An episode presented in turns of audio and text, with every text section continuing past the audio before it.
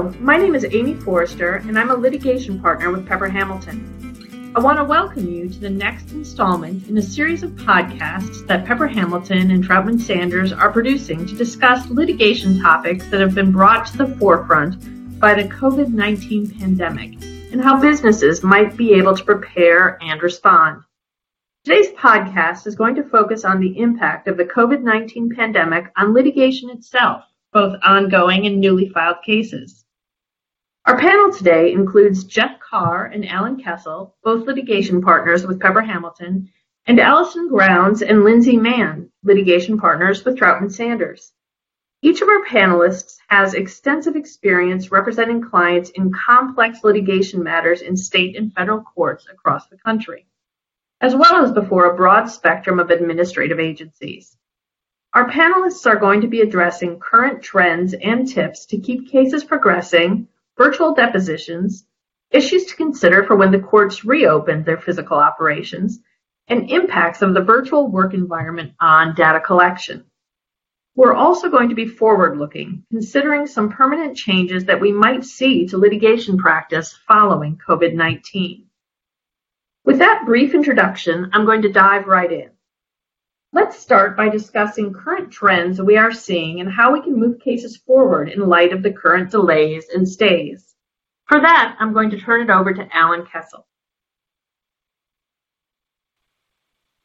Uh, in general, courts are closed throughout the country in varying degrees until at least June 1st of this year.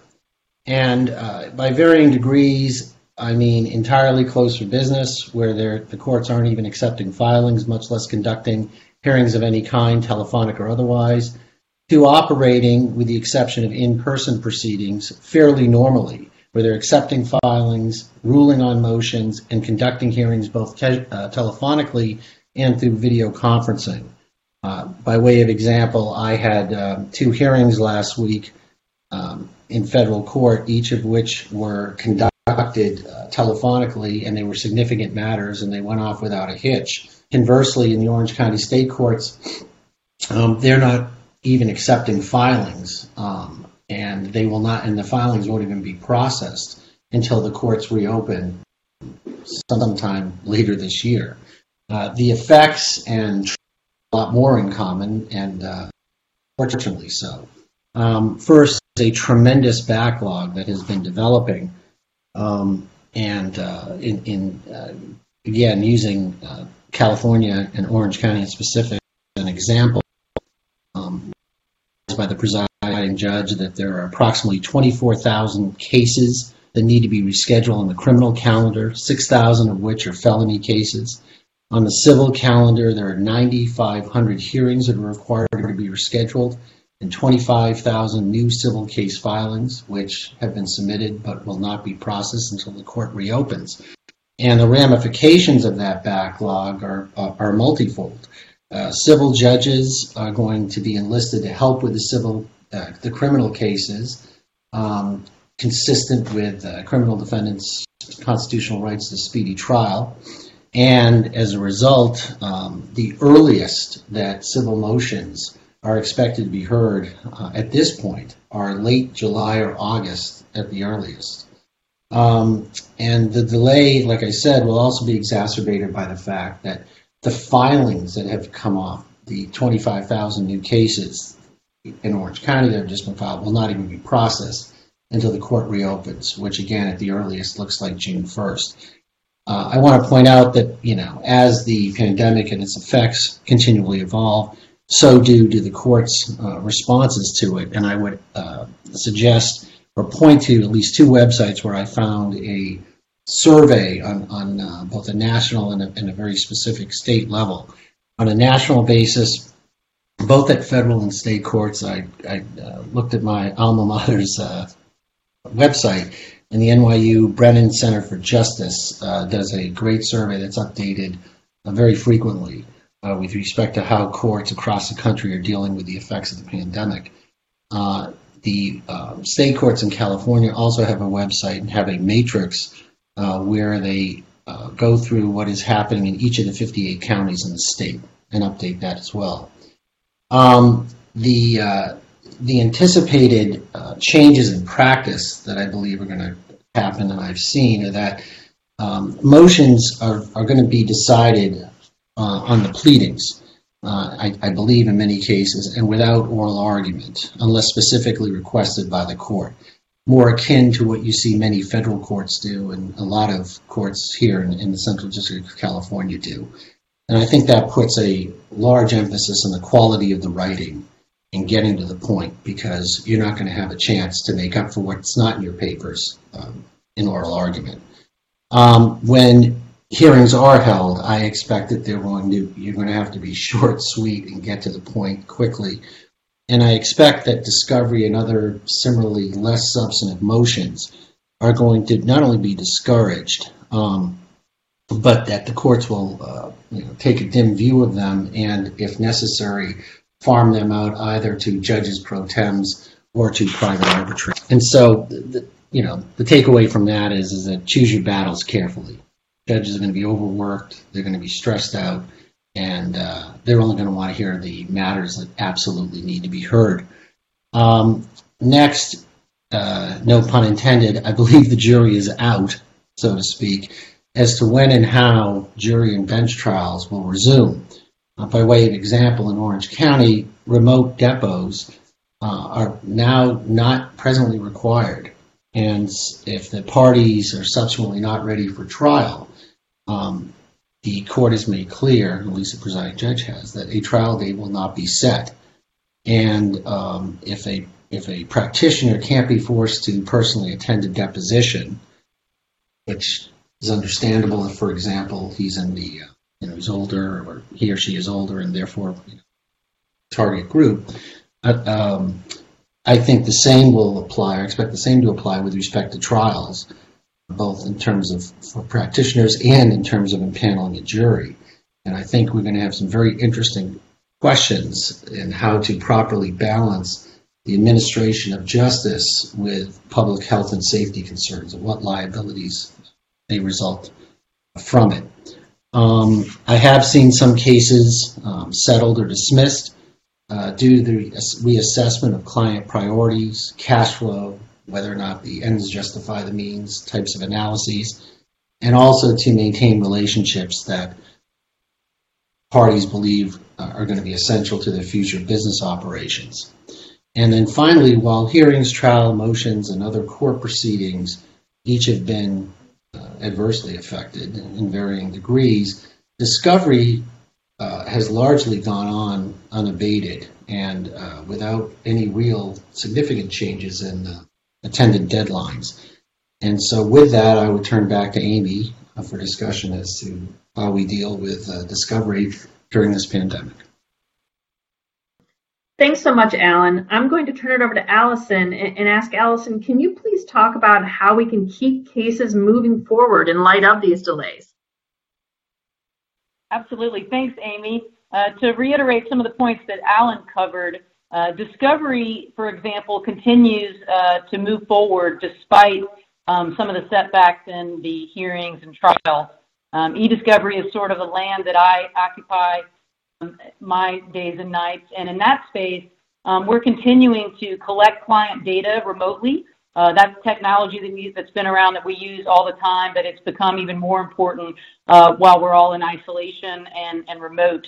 Um, in addition to remote data collection, we're, of course, processing and analyzing client data in cloud-based applications um, and conducting virtual document reviews adding additional layers of security that we might not have had when we were doing document reviews on premise in the law firm to make sure that the reviewers have limited access and the inability to download documents to their machines and things of that nature. So on the discovery front, um, certainly able to do electronic discovery uh, virtually and pretty seamlessly. There's additional considerations in terms of, of data security and logistics and and as we're all experiencing, in some instances, needing to help uh, our clients and colleagues navigate new technology challenges. But it's been one area of litigation uh, where we've seen um, a lot of consistency and, and very little delays.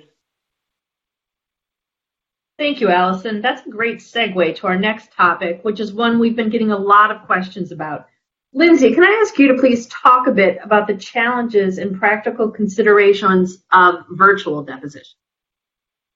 Thanks, Amy. Yeah, it is an interesting topic, and you're right that we're getting a lot of questions about um, virtual depositions and how to go about them. Um, it's a big topic, so I'm just going to highlight a few areas where we've had the most questions, um, starting with technology. Um, so, you know, we've been, a lot of our vendors that we use um, routinely have been reaching out to us, and they are working on virtual deposition platforms that make it easier um, to take depositions in this remote work environment.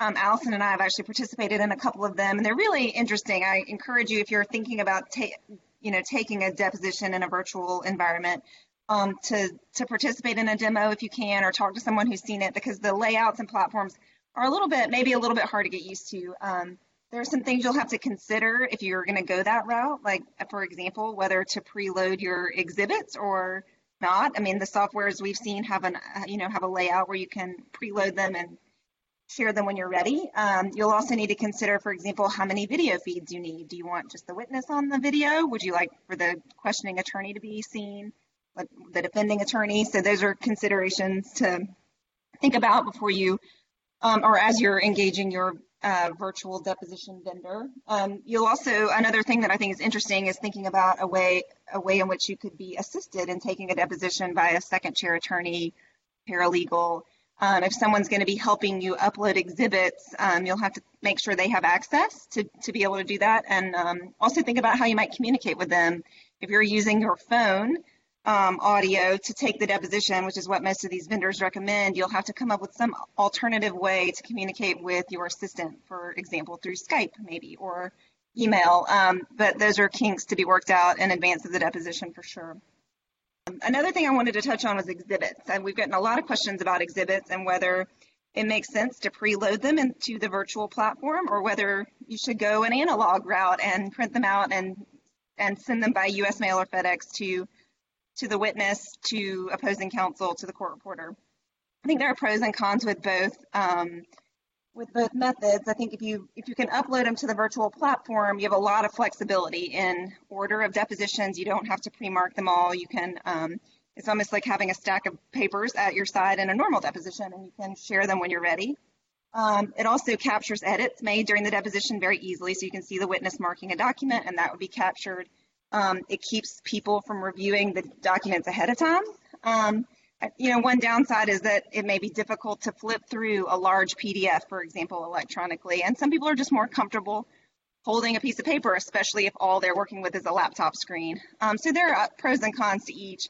I will say if you decide to go the um, the traditional route and send and print the documents and send them by mail, um, you should put them in a sealed package and instruct the witness not to open them and instruct the lawyer opposing counsel not to open them until you are on the record.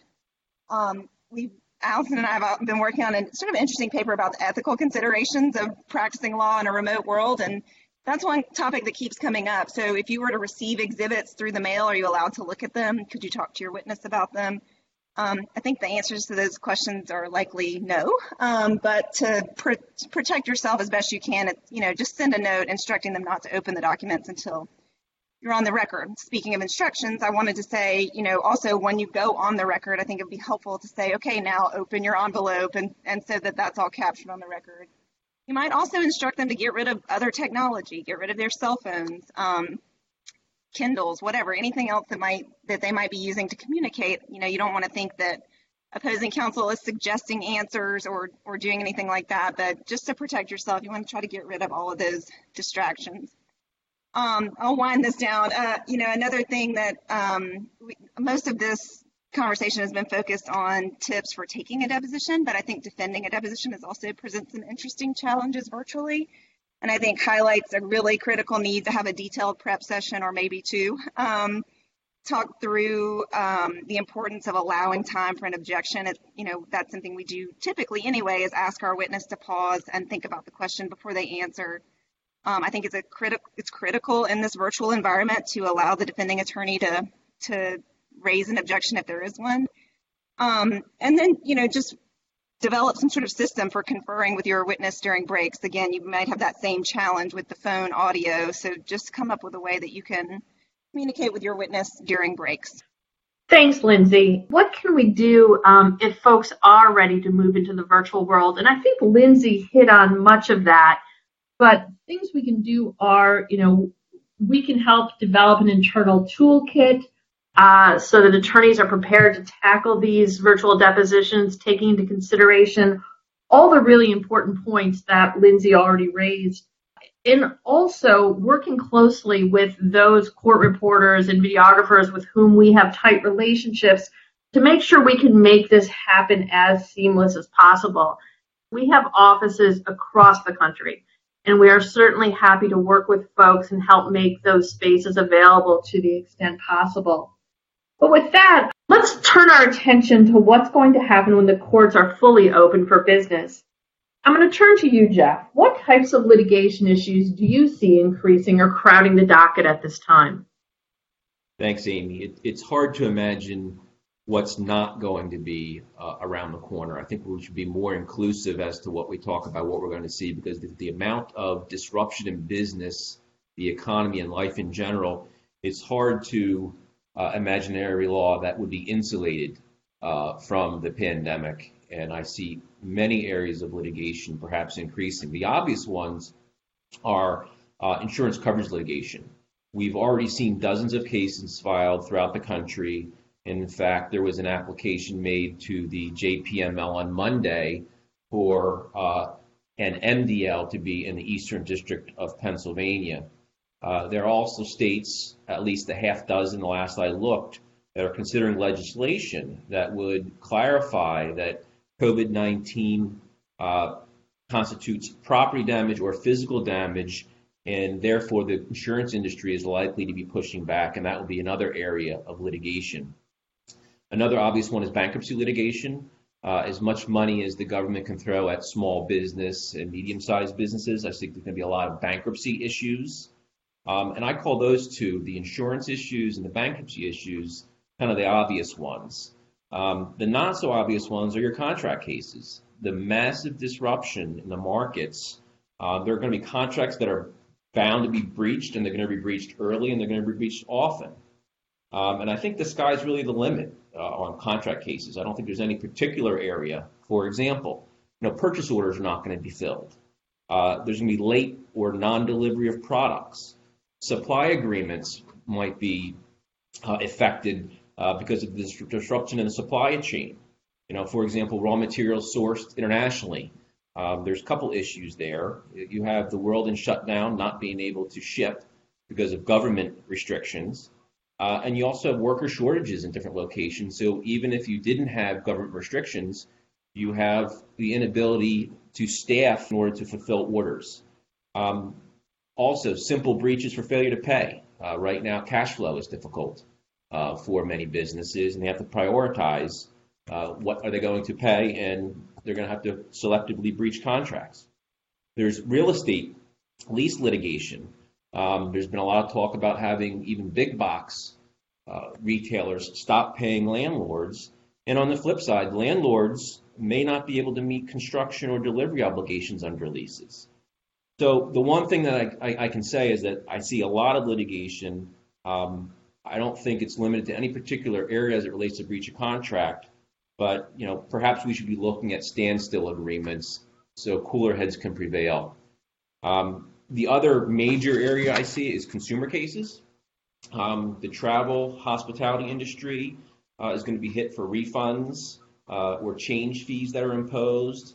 Ticket sellers uh, for sports entertainment for canceled events. You know, Major League Baseball was sued, I think, today or yesterday, and all the online uh, ticket sellers were, were, sued along with all the Major League Baseball teams, I think, in California uh, by a class action uh, alleging that the games weren't merely postponed, but rather they were canceled and they want their money back. You know, everyday things, gym membership refunds, um, other memberships where the businesses were non-essential shut down. You're going to see litigation there. And we've already seen some price gouging litigation against Amazon for things like toilet paper and hand sanitizer. So I think there's a lot of consumer cases. I think there's a lot of commercial contract cases. And uh, finally, there's going to be, you know, employment cases. Um, there's many layoffs. I'm sure there's WARN Act issues. Uh, when there are layoffs, there tend to be more discrimination issues. Um, perhaps whistleblower allegations. We have employers now that do not know what the new normal is. They may not be following the CDC guidelines or OSHA guidelines or not follow them carefully enough. Um, could be wrongful death. I know Walmart was sued for wrongful death, and while we have the workers' comp bar, perhaps there's going to be litigation regarding how that workers' comp bar is going to hold up in light of CDC guidelines and intentional acts or OSHA guidelines and failure to follow. And even non compete cases may arise. You're going to have a lot of people unemployed like you do now, and when they flood back into, hopefully, the workplace, they might be landing at competitors. So there might be non compete issues and also uh, trade secret issues. So, like I said before, I think there's really very few limits I see on future litigation, just a lot of uncertainty as to the volume, but not uncertainty as to the breadth. It sure sounds like there's going to be some backlog necessarily when the courts uh, open their physical locations. Are there any things you can think of that attorneys can do now uh, to help manage that backlog in the future? Uh, managing backlog is going to be uh, incredibly difficult, not only for the lawyers and the parties, but also the courts. Um, there was a non scientific poll by the National Judicial College uh, I think earlier this week. And to give you an example of the extent of the backlog, that non-scientific poll uh, determined that courts were down to operating at 25% or less of their normal operations. And that was a poll of federal judges from around the country, approximately 800 plus judges responding to that. So the backlog is going to be significant. Um, courts have pushed deadlines, as Alan addressed earlier, we have uh, extended judicial holidays, for example, in New Jersey to try to manage that backlog. Um, as Lindsay, I believe, discussed earlier, jury trials are going to be different, or Alan discussed, jury trials are next to impossible, if not uh, impossible, especially in civil litigation uh, because of the shutdown of the courts and there being no one physically at the court or permitted in the courthouses. So we could pivot and see a lot more bench trials, for example.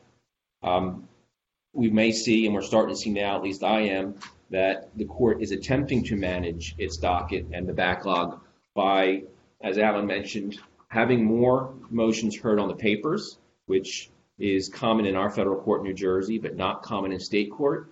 But the state court is also moving to uh, Zoom or uh, Microsoft Teams conferences and uh, arguing motions. Um, it's not as efficient as being in person, uh, but they are attempting to manage the backlog that way. And as long as the attorneys embrace the technology and assist the court in working remotely and working virtually, that should ease some of the pressure on the backlog that we're seeing. Thank you, Jeff. Lindsay, what other ideas should we consider in terms of steps that we can take now to help avoid backlog or gain a strategic advantage once the courts are fully open? Yeah, one thing that I've been thinking about a lot is um, is moving into uh, more virtual arbitrations and trying to have um, some disputes that don't require jury trials um, resolved through arbitration, for example. Um, I do a lot of consumer class litigation that Jeff was mentioning earlier, and um, a lot of that is already, um, as a result of the strong enforceability of class action waivers, is, is generally going to arbitration anyway. and so I, if you if you are a consumer facing industry and you don't currently have a class waiver provision in your arbitration agreement, you should you should certainly consider it. Um, but just more generally speaking about arbitration, I think um, as you all may know, it is a matter of contract. It's a matter of agreement. And so um, as you're thinking about your new agreements, or if you want to go back and, and take a look at the agreements you currently have in place, you might take a look at an arbitration provision and consider adding one if you don't have one. Um, you might consider amending one if there's one already there, um, for example, to make arbitration mandatory or to include uh, rules on virtual arbitration or even to be more specific about the um, administrator. If you if you come across an administrator who's doing um, a great job at managing virtual arbitrations, maybe you want to change your administrator to reflect to reflect that. Um, you know, while you while you have your contracts out, you might as well take a look at some of the other provisions too. I think um, indemnification is a big one I would take a look at. I also think force majeure provisions are going to be critical. we have a whole other podcast on that, so um, I recommend that one to you if you're if you're interested in it. And and then I guess I'll just plug at, at the end here some contract analytics that we do. So if you have a lot of contracts and you're looking um, to sort of analyze them all at once. Um, you know, we have contract analytic tools that can pull out pull out all force majeure provisions, for example. So um, I just encourage you to take a look at the agreements you have in place, and then as you as you enter into new agreements, to to think about um, the changes that you might need to make in light of the current pandemic. Thank you, Lindsay. Well, with the five of us working in five different remote environments right now as a result of COVID 19, I'm going to turn to Allison and ask her to talk about how the remote work environment will impact data preservation and accumulation issues. Thanks, Amy. Uh, we're we're definitely all living the dream of of using, in some cases, very new technology, and in other cases, technology that's been around a very long time, but we've never been forced uh, to use it to its full capacity. So we're definitely seeing a lot of data being generated uh, in, in new locations. So for example, uh, I can see people storing information locally when they may not have done that whenever they were able to come into the office, uh, which can create some preservation and collection challenges, not, not insurmountable, but another location to, to look for data. Uh, all of this video conferencing um, can be easily recorded. Uh, a lot of our clients have sped up their adoption of some technologies that they might have normally put through more hoops and spent more time developing policies around so that they could quickly start using them. Uh, for example, Microsoft Teams and other collaboration tools. Uh, and, and they're having to pretty quickly make decisions about whether or not they're going to preserve those meetings and conferences and create again additional data sources. So these can be challenging sources in order to um, search and review. Right? It's not a, a, traditional document. It's a it's a video file, and it could be a large file and it can be a cumbersome file. So we're definitely generating new sources of information. Uh, and we're as a decentralized workforce, there's a higher risk of data being created on mobile devices, text messages, um, and, and, and I think even just on this call today, I'm using Skype, um, my mobile device, uh, BlueJeans video conferencing, and my um, network connection. So we're all, all of our clients and all the lawyers out there are definitely um, being asked to use new sources of technology, and that can create some interesting challenges. So just thinking about making sure as we move forward, uh, litigation that would involve data created during this time uh, being thoughtful and creative about whether or not there would be some new sources that would need to be preserved, possibly modifying your communications and your legal holds, maybe sending out reminders. This is a, a, great time to maybe refresh your legal hold reminders and, and remind people of their obligations to preserve information. Uh, in many cases, those notices also direct users maybe where not to store information or where not to create a, a, source that's hard to preserve and collect. Uh, so this could be an opportunity to remind people about uh, appropriate use policies and procedures and where you should not be storing business-related information uh, so that you're not creating li little hidden troves of fun e-discovery surprises uh, for later. Uh, the last thing I would say on that kind of you know, new sources of information is I suspect that requesting parties are adding this very quickly to their list of things that they're going to start asking for. Um, it's not typically a, a, source of information people seek in litigation, but now that we've all been creating all this great content and these podcasts and, and recording, uh, I could see this being something people start to ask about whenever they're seeking discovery. So just thinking about that as you develop um, preservation plans and litigation response plans, how you're going to manage that and, and understand those issues so that you're not having to be reactive to them on the fly. Thanks, Allison. Jeff, in-house counsel are already under all sorts of new forms of strain as they work to serve their in-house clients remotely. But what can they do to address these particular issues with regard to the remote work environment? Yeah, th- this is another pain point for our clients who are already in a very stressful situation. And I- am blessed to work with uh, some very capable in house counsel. And I say that uh, in all respects, but especially as it relates to uh, electronic discovery and understanding their company's IT structure and where their data resides. Um, many years ago was, you know, when this whole e-discovery process started, um, I probably couldn't say that, but in this day and age, clients and counsel, in-house counsel, are very good at knowing where the data resides, having a point person within their IT department to identify the data and to hold the data and preserve the data. Um, the problem, and Allison pointed out, and she's the expert in this area, I'm just a litigator who addresses these issues on an as need basis.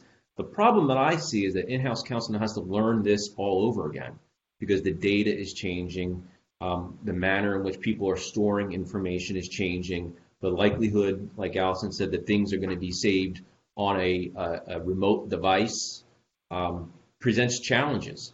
And how we define what we preserve is going to change too. I can I can tell you many clients would view instant messaging as not being something that needs to or should be preserved. Um, but in my practice alone, I'm using more IM now than I ever had in the past, and I'd imagine our clients are doing the same. So it's going to be relearning their data environment, how people are storing things, and making sure that they are enforcing whatever rules or new rules they're going to impose to make sure that they don't see this issue come back uh, to hit them in a future litigation. Because that's uh, what this is about. It's about future litigation and whether our clients were adept enough in moving to preserve documents Uh, in the litigation. Thank you, Jeff. To close out today's podcast, I've asked each of our presenters to look ahead and think of a way that this pandemic might permanently change how we manage our litigation files or, or more broadly, how we're working together. So I'll start by asking Alan. The question I thought of was Will courts, clients, and lawyers be more or less willing to engage in virtual hearings, arbitrations, depositions, etc. And I think the answer to that is yes, and I also think it's increasingly so as uh, the effects of the pandemic continue in the practice of law and as each of those various parties become more accustomed to and comfortable with uh, the continually evolving and impressive technology through trial and error. I can say that uh, while I was uh, initially adverse to it, uh, I recently had a television interview and uh, some of the capabilities that others on this panel were talking about. And Allison uh, really uh, were remarkable to me, and it was if I were there. So um, if uh, somebody like me can change and become uh, more accustomed to it, I'm sure there's hope for others. Jeff, what are your thoughts? These times are abnormal, but I think when we're on the other side of this, what we view as being abnormal now will be more normal. Um, courts are embracing technology. I see the courts having more um, virtual hearings, more Zoom or Skype conferences. Um, you know, in New Jersey, you know, we're so densely populated, and we have courts on every corner that uh, getting to a court is not an issue uh, under normal times. In other jurisdictions like Wyoming, you know, they've been probably doing this longer um, and are more comfortable, ironically enough, using technology because they don't have access to the courts that we have here. So I think the courts are going to embrace technology. I think you're going to see less travel, um, and I'm seeing it now, not only with the courts, but with clients and with my colleagues at Pepper and Troutman. Lindsay? Amy. This has been a fun, uh, fun thought exercise. I, I agree with everything that's been said. I also think that um, firms and courts and clients are going to have to invest more in technology. I think we already see that happening. Um, I think uh, now that we've made this initial investment, I think that will continue. Um, I think may, there may be some initial backlash, and we may have some, um, you know, people really resisting the move to technology. But over time, I think we are going to become more reliant on technology um, and less reliant on for example, our office space. That we already have clients who've moved into a into an environment where lawyers don't have offices, which seems crazy, but I think that um, I think that that's that's where this is headed. And what are your thoughts, Allison? Thanks, Amy. I think we're definitely seeing uh, something that really had started before we were all working so remotely, which is just the generation of so many different types of data including when you think about the deposition technology, that's a great example of, you know, in addition to recording the witness and the lawyer asking the questions, that technology can also record how the witness is interacting with the exhibit, and how much time they're spending, what they're looking at, their clicks. Uh, so there's a lot of information that we're generating and tracking, including all these conference calls and video chats. And I expect there will be an increased interest in requiring folks to preserve, collect, and produce uh, all the great content that we're creating. So a, a new thing to consider, um, not necessarily a new issue, but just evolving and new uses of technology. Thank you, Allison. I'm happy that we're ending today's discussion by looking forward to a time when we are no longer under a state of emergency having such a significant impact on the courts and on our litigation practices. Thank you to Jeff, Alan, Allison, and Lindsay for your thoughtful insight. And thank you to those listening to today's podcast. If you have further questions, please feel free to contact any one of us or visit our joint Pepper Hamilton Troutman Sanders COVID 19 Resource Center at covid19.pepperlaw.com.